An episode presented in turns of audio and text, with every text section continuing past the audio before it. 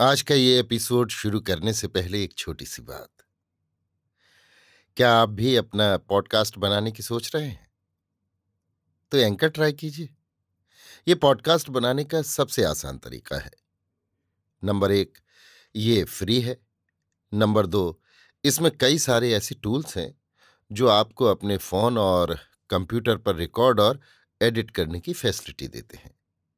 Number तीन आप अपने पॉडकास्ट को डिस्ट्रीब्यूट भी कर सकते हैं, जिससे इसे स्पॉटिफाई और दूसरे प्लेटफॉर्म पर सुना जा सके। तो डाउनलोड कीजिए फ्री एंकर ऐप या विज़िट कीजिए एंकर डॉट एफ़ पर अपना पॉडकास्ट स्टार्ट करने के लिए। ये तो थी एक छोटी सी जानकारी, और अब शुरू करते हैं एपिसोड का सिलसिला।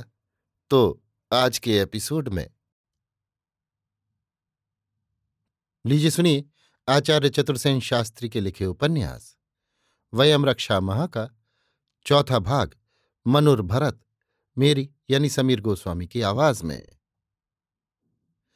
हमारे पाश्चात्य गुरुओं ने हमें बचपन में पढ़ाया था कि आर्य लोग खाना बदोश गडरियों की भांति भद्दे छकड़ों में अपने जंगली परिवारों और पशुओं को लिए इधर से उधर भटकते फिरा करते थे। पीछे लोगों ने पत्थरों के नुकीले हथियारों से काम लेना सीखा। मानवों की इस सभ्यता को वे यूथिल सभ्यता कहते हैं। इसमें कुछ सुधार हुआ तो फिर चिलियन सभ्यता आई। इन हथियार औजारों की सभ्यता के समय का मनुष्य अधिक अंशों में नरवानर ही था। उसमें वास्तविक मनुष्यत्व का बीजारोपण नहीं हुआ था। मुस्टेरियन सभ्यता के पश्चात रेंडियन सभ्यता का प्रादुर्भाव हुआ। इस समय लोगों में मानवोचित बुद्धि का विकास होने लगा था। फिर इसके बाद सभ्यताएँ वास्तविक सभ्यताएँ कहलाईं। इनमें से पहली सभ्यता नवपाषाणकालीन कही जाती है। इस युग का मनुष्य अपने ही जैसा वास्तविक मनुष्य था। ये यूथिल सभ्यता से लेकर नवपाषाण सभ्यता तक का काल पाषाण युग कहलाता है। पाषाण युग के बाद मानव जाति में धातु युग का प्रादुर्भाव हुआ। धातु युग का प्रारंभ ताम्र युग से होता है। नवपाषाण युग के अंत तक मनुष्य की बुद्धि बहुत कुछ विकसित हो गई थी। इसी समय कृषि का आविष्कार हुआ। कृषि ही सभ्यता की माता है। आर्य ही संसार में सबसे प्रथम कृषक थे। कृषि के उपयोगी स्थानों की खोज में आर्य पंजाब की भूमि में आए। इसी का नाम सप्त सिंधु देश रखा। वे सारे सप्त सिंधु देश में फैल गए, परंतु उनकी सभ्यता का केंद्र सरस्वती तट था। सरस्वती तट पर ही आर्यों ने ताम्र युग की स्थापना की। यहाँ उन्हें तांबा मिला और वे अपने पत्थर के हथियार छोड़कर तांबे के हथियारों को काम में लाने लगे। इस ताम्रयुग के चिन्ह अन्वेषकों को चानू डेरों तथा विजनौत नामक स्थानों में खुदाई में मिले हैं। ये स्थान सरस्वती प्रवाह के सूखे हुए मार्ग पर ही हैं। मेसोपोटामिया तथा इलाम में यही सभ्यता प्रोटो इलामाइट सभ्यता कहलाती है। सुमेरु जाति प्रोटो इलामाइट जाति के बाद मेसोपोटामिया में जाकर बसी है। सुमेरु सभ्यता के बाद मिस्र की सभ्यता का उदय हुआ। प्रसिद्ध पुरातत्वविद डॉक्टर डी टेरा, जो अमेरिकन विद्वान हैं, निश्चित रूप से सिंधु प्रदेश को पत्थर और धातु युग में मिलाने वाला कहते हैं। ताम्र सभ्यता के बाद कांसे की सभ्यता आई। कांसे की सभ्यता संभवतः सुमेरियन लोगों की थी। उनका ये भी कहना है कि कांसे की सभ्यता वाली ये सुमेरु खत्ती, यानी हिटाइट, क्रीटन मिस्त्री आदि जातियों की सभ्यताएँ किसी अन्य अज्ञात देश में तांबे की सभ्यता में विकसित हुईं। मेसोपोटामिया के उर्फराकिश तथा इलाम के सुसा और तपा मुस्यान आदि देशों में उन्हें खुदाई में कांसे की सभ्यता के नीचे ताम्र सभ्यता के अवशेष मिले हैं। मेसोपोटामिया में जहाँ जहाँ इस प्रोटो इलामाइट कही जाने वाली ताम्र सभ्यता के चिन्ह मिले हैं। उसके और सुमेरु जाति की कांसे की सभ्यता के स्तरों के बीच में किसी बहुत बड़ी बाढ़ के पानी द्वारा जमी हुई चिकनी मिट्टी का चार फुट मोटा स्तर प्राप्त हुआ है। यूरोपीयों पुरातत्ववेत्ताओं का ये मत है कि मिट्टी का ये स्तर उस बड़ी बाढ़ द्वारा बना था, जिसको प्राचीन ग्रंथों में नूह का प्रलय कहते हैं। ताम्र युग की प्रोटोइलामाइट सभ्यता के अवशेष इस प्रलय के स्तर के नीचे प्राप्त हुए हैं। इसका ये अर्थ लगाया गया कि इस प्रलय से प्रथम ही प्रोटोइलामाइट सभ्यता का अस्तित्व था। इस सभ्यता के अवशेषों के नीचे कुछ स्थानों में निम्न श्रेणी की पाषाण सभ्यता के चिन्ह प्राप्त हुए हैं। ये पाषाण सभ्यता अत्यंत निम्न श्रेणी की थी। इसमें प्रोटो इलामाइट सभ्यता के विकसित होने के कुछ प्रमाण नहीं मिले। इस पर से इन पुरातत्व के विद्वानों ने ये निष्कर्ष निकाला है कि प्रोटो इलामाइट लोग अपनी ताम्र सभ्यता के साथ किसी अन्य देश से इलाम और मेसोपोटामिया में आकर बसे थे। यहाँ आकर उन्होंने यहाँ के मूल निवासी पाषाण सभ्यता वाली जाति को नष्ट कर दिया और स्वयं वहाँ बस गए। ये खेती करते, पशु पालते तथा ऊनी वस्त्र पहनते थे। तांबे के हथियार और औज़ार इस्तेमाल करते थे। ये किस देश के मूल निवासी थे? इसका पता ये महानुभाव पुरातत्व वेदता नहीं लगा सके हैं। ये जाति इस प्रलय में नष्ट हो गई। प्रलय के बाद एक जाति कहीं से कांसे की सभ्यता वाली आई और मेसोपोटामिया में बस गई। यही जाति सुमेरु कहलाई। Doctor Frankfort, de Morgan, doctor Langdon आदि विद्वानों ने ये निर्णय दिया है। परंतु ये प्रोटोइलामाइट जाति कौन थी? प्रलय के बाद कहाँ चली गई? इसका कुछ पता ये महानुभाव नहीं पा सके। इसके बाद सर जॉन मार्शल ने सिंध के आमरी प्रदेश की खुदाई की। उन्होंने उस ताम्र सभ्यता को आमरी सभ्यता का नाम दिया और भूगर्भ में प्राप्त अनेक वस्तुओं के साम्य से उन्होंने ये निष्कर्ष निकाला कि प्रोटो इलामाइट सभ्यता तथा आमरी सभ्यता एक ही है। यही सभ्यता सप्त सिंधु में सरस्वती तट पर विकसित हुई थी। वास्तव में ये लोग आर्य ही थे, जो बिलोचिस्तान और ईरान होते हुए इलाम तथा मिसोपोटामिया में प्रलय के बाद जाकर बस गए थे। अब मैं इन सब पुरातत्ववेत्ताओं की इन गवेषणाओं पर हर्फ मारने की धृष्टता करता हूँ। जिन सूत्रों को हाथ में लेकर मैं आगे बढ़ना चाहता हूँ, उनमें इन पाश्चात्य विद्वानों के वर्णित स्थान सुषा एलम सप्त सिंधु प्रलय और इन प्रदेशों में जातियों के आवागमन की मान्यताओं के अतिरिक्त ऋग्वेद, ब्राह्मण विष्णु पुराण, मत्स्य पुराण तथा पुराणों के अस्त व्यस्त अव्यवस्थित वर्णन हैं।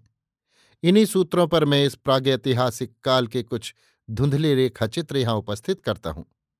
मैं इन आगत, आक्रांता समागत जनों के नाम, धाम, जाति और उनके और भी महत्वपूर्ण विवरण यहाँ उपस्थित करूँगा, जिनके मूल वक्तव्य तो पुराणों आदि में हैं, परंतु जिनका समर्थन पर्शिया, अरब, अफ्रीका, मिस्र और अरब तथा मध्य एशिया के प्राचीन इतिहासों से होता है।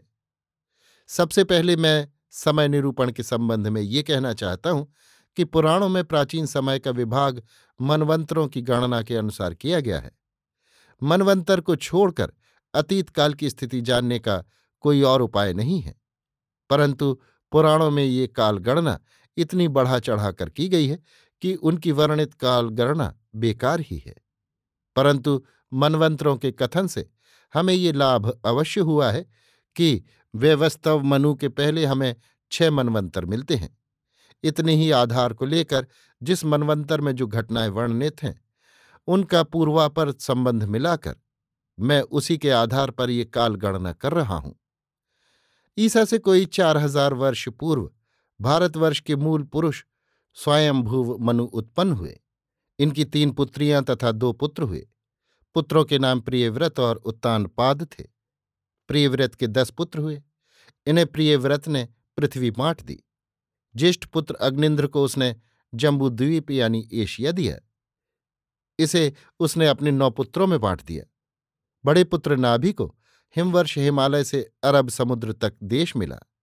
नाभि के पुत्र महाज्ञानी सर्वत्यागी ऋषभदेव हुए।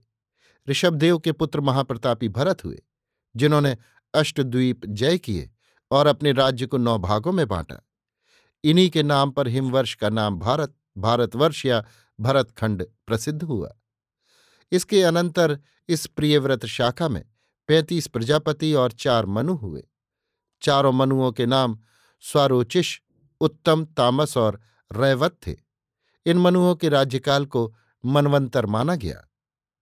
चाक्षुष रैवत मनवंतर की समाप्ति पर छत्तीसवां प्रजापति और छठा मनु स्वयंभूव मनु के दूसरे पुत्र उत्तानपाद की शाखा में चाक्षुष नाम से हुआ। इस शाखा में ध्रुव, चाक्षुष मनु, वैन, पृथु, प्रचेतस आदि प्रसिद्ध प्रजापति हुए। इसी चाक्षुष मनवंतर में बड़ी बड़ी घटनाएँ हुई। भरतवंश का विस्तार हुआ, राजा की मर्यादा स्थापित हुई, वेदोदय हुआ। इस वंश का वेन प्रथम राजा था। इस वंश का प्रथु वैन्य प्रथम वेदर्शी था। उसने सबसे प्रथम वैदिक मंत्र रचे। अगम भूमि को समथर किया। उसमें बीज बोया गया। इसी के नाम पर भूमि का पृथ्वी नाम विख्यात हुआ। इसी वंश के राजा प्रचेतस ने बहुत से जंगलों को जलाकर उन्हें खेती के योग्य बनाया। जंगल साफ़ कर नई भूमि निकाली। कृषि का विकास किया। इन छहों मनुओं के काल का समय, जो लगभग तेरह सौ वर्ष का काल है। सतयुग के नाम से प्रसिद्ध है। मनवंतर काल में वो प्रसिद्ध प्रलय हुआ, जबकि काश्यप सागर तट की सारी पृथ्वी जल में डूब गई। केवल मनु अपने कुछ परिजनों के साथ जीवित बचा। सतयुग को ऐतिहासिक दृष्टि से दो भागों में विभक्त किया जाता है। एक प्रियव्रत शाखा काल, जिसमें पैंतीस प्रजापति और पाँच मनु हुए। दूसरा उत्तानपाद शाखा काल, जिसमें चाक्षुष मनवंतर में दस प्रजापति और राजा हुए।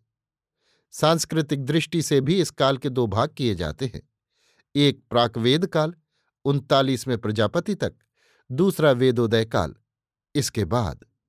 भूमि का बंटवारा, महाजल प्रलय प्रलय बैकुंठ का निर्माण, भूसंस्कार, कृषि, राज्य स्थापना, वेदोदय तथा भारत और पर्शिया में भरतों की विजय। इस काल की बड़ी बड़ी सांस्कृतिक और राजनीतिक घटनाएँ हैं। वेदोदय चाक्षुष मनवंतर की सबसे बड़ी सांस्कृतिक घटना है। परंतु सबसे बड़ी ऐतिहासिक घटना पर्शिया पर आक्रमण भी इसी युग की है। चाक्षुष मनु के पाँच पुत्र थे। अत्तराती जानंतपति अभिमन्यु, उर, पुर और तपोरत उर के द्वितीय पुत्र अंगिरा थे। इन्हीं छहों वीरों ने पर्शिया पर आक्रमण किया। उस काल में पर्शिया का साम्राज्य चार खंडों में विभक्त था, जिनके नाम सुग्ध, मरु, वरवधि और निशा थे। पीछे हरियु यानी हिरात और वकृत यानी काबुल भी इसी राज्य में मिला लिए गए थे। तथा यहाँ पर प्रियव्रत शाखा के स्वारोचिष मनु के वंशज राज्य कर रहे थे। जानंतपति महाराज अत्यराति चक्रवर्ती कहे जाते थे। वे आसमुद्र क्षितीश थे। भारतवर्ष की सीमा के अंतिम प्रदेश और पर्शिया का पूर्वी प्रांत, जो सत्यगिद्धि के नाम से विख्यात है, उस समय सत्यलोक कहलाता था। उसी के सामने सुमेरु के निकट बैकुंठ धाम था, जो देमाबंद एलवुर्ज पर्वत पर अभी तक ईरानियन पैराडाइज के नाम से प्रसिद्ध है। देमाबंद तपोरिया प्रांत में है। इसी प्रांत के तपसी विकुंठा और उसके पुत्र बैकुंठ थे। बैकुंठ धाम उन्हीं की राजधानी थी। चक्रवर्ती महाराज अत्तराती जानंत पति के दूसरे भाई का नाम मन्यु या अभिमन्यु था। प्राचीन पर्शियन इतिहास में उन्हें मेन्यू और ग्रीक में मेमनन कहा गया है। अर्जनेम में अभिमन्यु, यानी अफुमौन दुर्ग के निर्माता, तथा ट्राय युद्ध के विजेता यही अभिमन्यु हैं। प्रसिद्ध पुराण काव्य ओडिसी में इन्हीं अभिमन्यु महाराज की प्रशस्ति वर्णन की गई है। इन्हीं ने ही सुषा नाम की नगरी बसाई, जो सारे संसार भर में प्राचीनतम नगरी थी। इसी का नाम मन्यूपुरी था। अत्तराती के तृतीय भाई उर थे। इन्होंने अफ्रीका, सीरिया, बेबीलोनिया आदि देशों को जीता और ईसा से दो हज़ार वर्ष पूर्व अब्राहम को पद दलित कर पूर्वी मिश्र में अपना राज्य स्थापित किया। इस कथा का संकेत ईसाइयों के पुराने अहदनामे में मिलता है। आज भी उर बेबीलोनिया का एक प्रदेश है। प्रसिद्ध उर्वशी अप्सरा इसी उर प्रदेश की थी। ईरान के एक पर्वत का नाम भी उरल है। उर्फा उर्गंज नगर है। उसका नाम उर्खेगल प्रदेश है। उर्मिया प्रदेश भी है, जहाँ जोरास्टर का जन्म हुआ था। अफ्रीका में भी एक प्रांत रायो डी ओरो है। उर्वंशियों के ईरान में उर, पुर और वन ये तीन राज्य स्थापित हुए। उर के दूसरे भाई पुर थे। अब भी एलबुर्ज के निकट इनकी राजधानी पुरसिया है। इन्हीं के नाम पर ईरान का नाम पर्शिया पड़ा। पुर और उर के भाई तपोरत थे। इन्होंने तपोरत नाम से अपना राज्य स्थापित किया, जो अब तपोरिया प्रांत कहलाता है।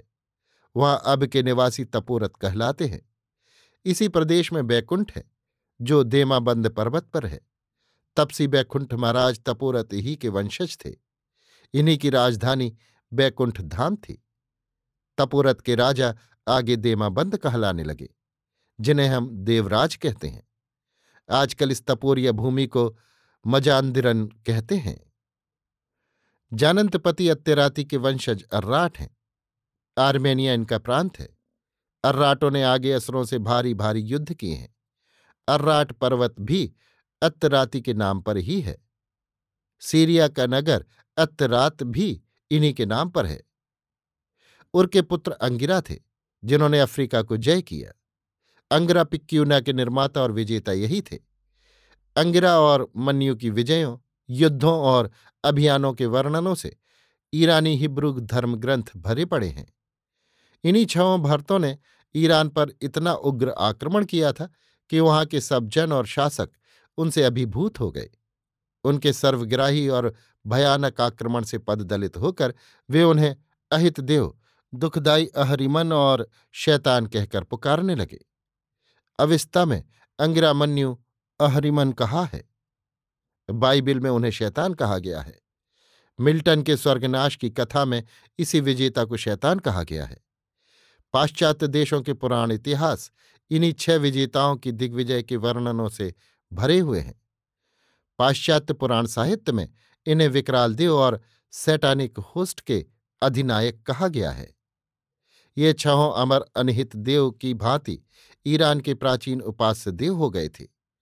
इन्हीं की विजय गाथा मिल्टन ने चालीस वर्ष तक गान की है। पाश्चात्य इतिहास वेदता इस आक्रमण का काल ईसा से कोई तेईस सौ वर्ष पूर्व बताते हैं।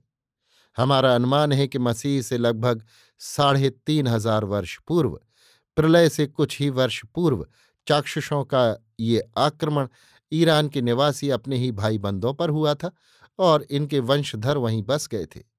यही कारण है कि भारतीय पुराणों में इनके पूर्वजों का वंश वृक्ष तो है, परंतु इनके वंशजों का वंश विस्तार नहीं है। इनका वंश विस्तार इन विजित उपनिवेशों के प्राचीन इतिहास में मिलता है। अभी आप सुन रहे थे आचार्य चतुर्सेन शास्त्री के लिखे उपन्यास वयम रक्षा महा का चौथा भाग, मनुर भरत, मेरी यानी समीर गोस्वामी की आवाज़ में।